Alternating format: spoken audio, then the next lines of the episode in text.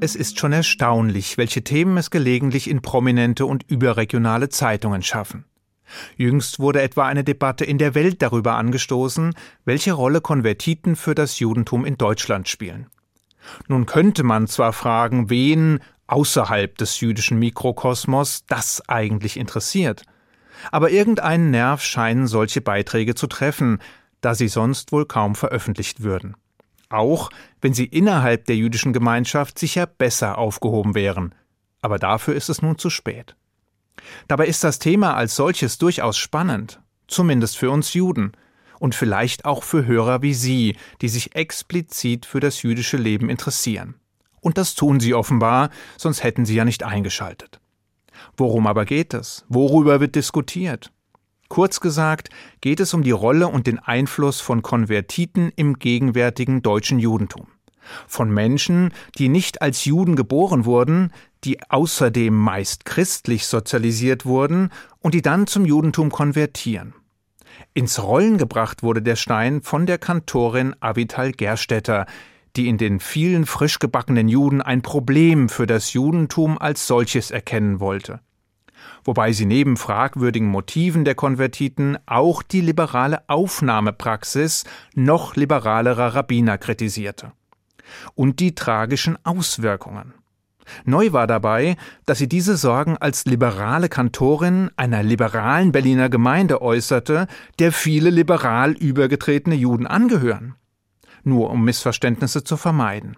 Liberal ist nicht politisch oder philosophisch gemeint. Vielmehr ist damit die Reformbewegung innerhalb des Judentums gemeint, welche die Jahrtausende alte Religion kräftig umgestaltet. Hierzulande spricht man dabei meist vom liberalen oder progressiven Judentum. Vielleicht, weil es fortschrittlicher und weltoffener klingt. Doch zurück zum Thema. Die Kantorin sorgt sich über eine Verwässerung des deutschen Judentums, wenn dessen Wesen durch immer mehr Konvertiten geprägt wird. Bedeutet, Gerade und besonders in Deutschland, wo durch die Verwüstung der Nazizeit nur eine kleine, schwache und verletzliche jüdische Gemeinschaft zurückblieb, war und ist die Gefahr der Einflussnahme von innen und außen besonders groß. Zur Seite sprang ihr der liberale Rabbiner Walter Rothschild, der in die gleiche Kerbe schlug und kaum ein gutes Haar an der Entwicklung erkennen wollte. Aber was heißt das genau? Sind Konvertiten wirklich eine Gefahr für das Judentum in Deutschland? Und wenn ja, warum? Und wenn nein, was soll das Ganze dann? Fest steht, dass es das Judentum ohne Konvertiten nicht geben würde und dass sie wesentliche Rollen im Laufe der Geschichte eingenommen haben. Unser Stammvater Abraham selbst wird in der jüdischen Tradition als Konvertit begriffen, ebenso wie unsere Stammmutter Sarah.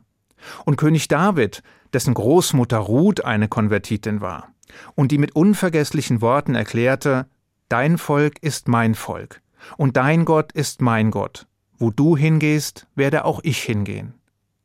Konvertiten jedenfalls waren immer Teil unserer Geschichte und sind im Judentum willkommen, auch wenn das Judentum keine Mission im klassischen Sinne kennt.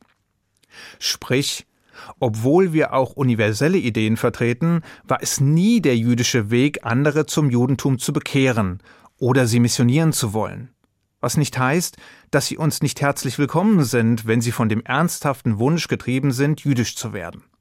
Voraussetzung ist allerdings die Ernsthaftigkeit des Begehrs, ein längerer Lernprozess, das Eintauchen in die jüdische Welt, das Erleben jüdischen Lebens aus nächster Nähe und die Praktizierung desselben. Außerdem bedarf es noch der formellen Aufnahme durch ein Beit Din, also ein Gericht, und noch einiges mehr. Mit anderen Worten, Wer Teil des auserwählten Volkes werden will, muss sich zunächst beweisen, muss sich würdig erweisen, muss bereit sein, ein jüdisches Leben mit all den Höhen und Tiefen und all den Herausforderungen zu führen. Jedenfalls in der Theorie. In der Praxis werden die Anforderungen an die Kandidaten höchst unterschiedlich gehandhabt.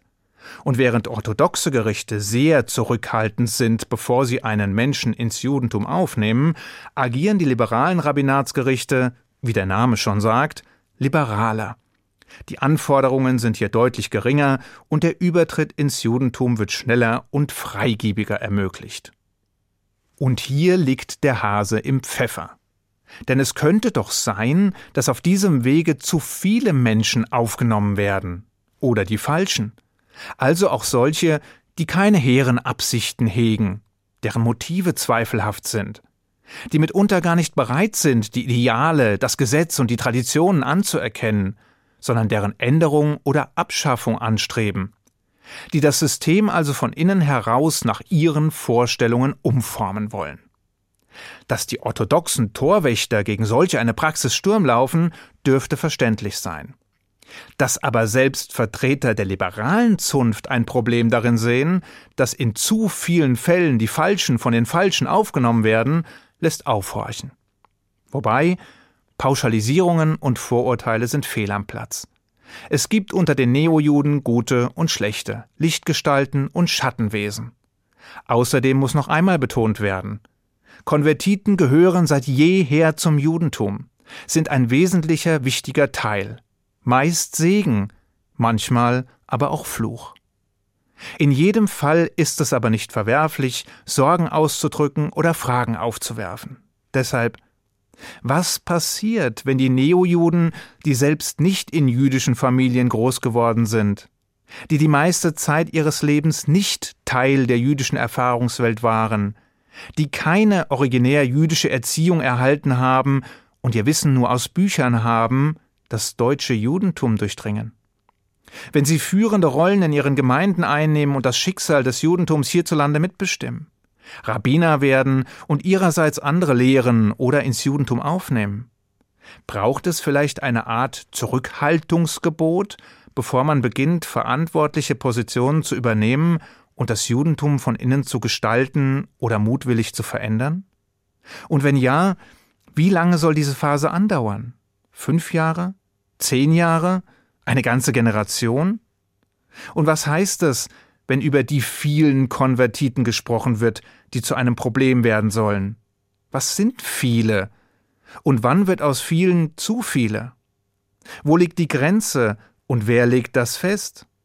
Braucht es vielleicht gar eine Konvertitenquote, um den Kern zu bewahren, das wahre Gesicht? Wobei, wie sieht das wahre Judentum eigentlich aus? Und wer hat das Recht darüber zu entscheiden? Andererseits, wie fest und stabil muss das Fundament des Hauses sein, wenn man keine Grenzen zieht oder zu freigiebig neue Juden produziert? Wann zeigen sich erste Risse, die Vorbote des Zusammenbruchs sind? Und wenn es doch standhält, wie umfassend darf der Umbau sein? Ist das Haus, das neu entsteht, überhaupt noch wiedererkennbar? Ist es authentisch? Gefüllt mit jahrtausendealten Traditionen, mit Wissen und Weisheit, Melancholie und Humor, Skepsis und Hoffnung, Widerspruchsgeist und Paranoia? Und ist es stabil genug, den Stürmen der Zeit zu trotzen? Kann es also zur Behausung für viele weitere jüdische Generationen werden?